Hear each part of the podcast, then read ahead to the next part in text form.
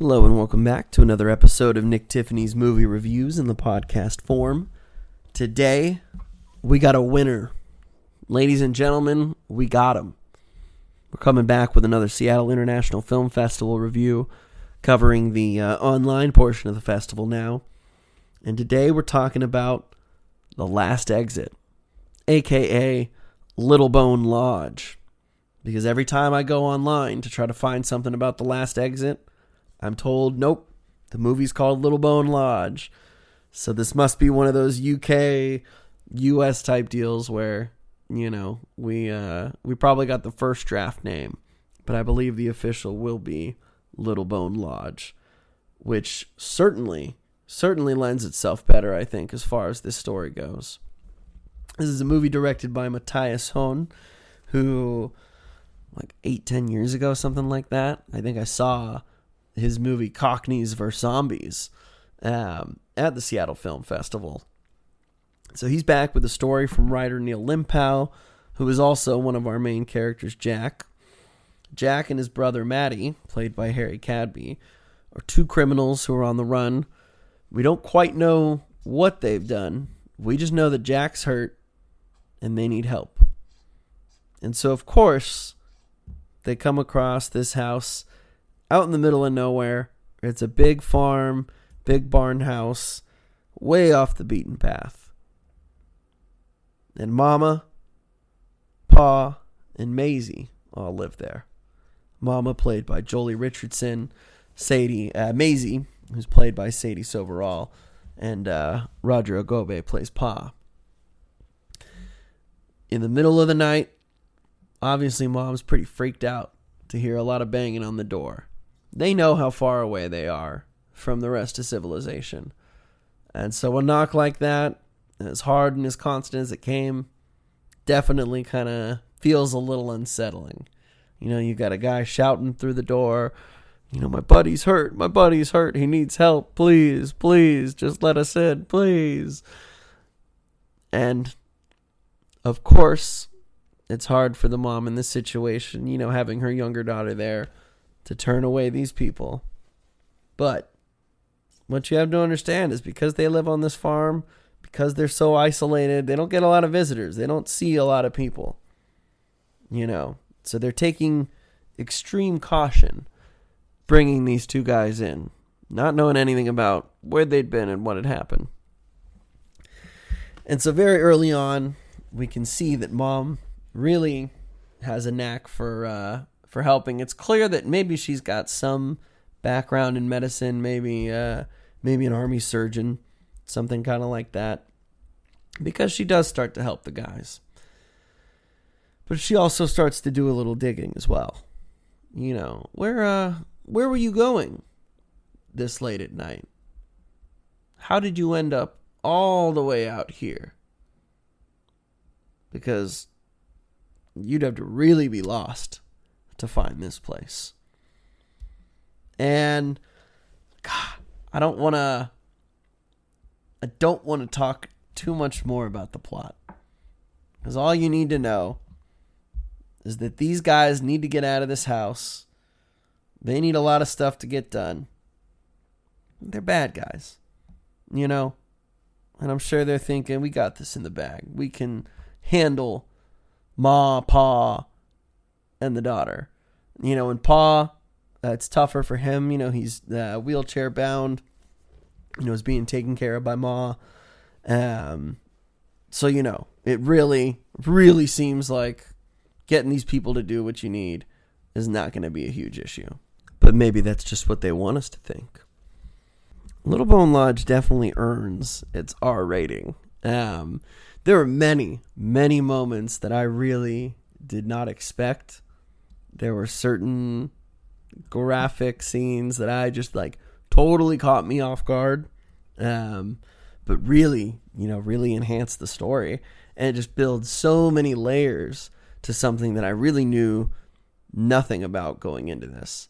Um, the cast is freaking awesome. Joely Richardson is fierce, unwavering in the face of these, you know, bad guys kind of taking them hostage, trying to push them around. Um, man, she's like the freaking Amazonian warrior. She shows no fear. Um, and so it's really interesting watching. You know, there's some really good comedy, light comedy, not a lot, um, kind of weaved in through this though, because moments where as the guy with the upper hand feeling like you know I'm, you know you should be so intimidated by me, you're gonna do everything I fricking say or I'm gonna hurt you, and to have this woman stare you down and coldly tell you like I'm not scared of you, you know, and if things go wrong, I'm like you're gonna be on the other end of that gun or knife or whatever, you know, just I mean, she kind of made me nervous sometimes watching because I'm like, oh, I don't, I don't, I don't know how he's gonna respond to that, maybe, but um, but she freaking kills it. She ah, she's so good, action freaking huge action star of the of the year.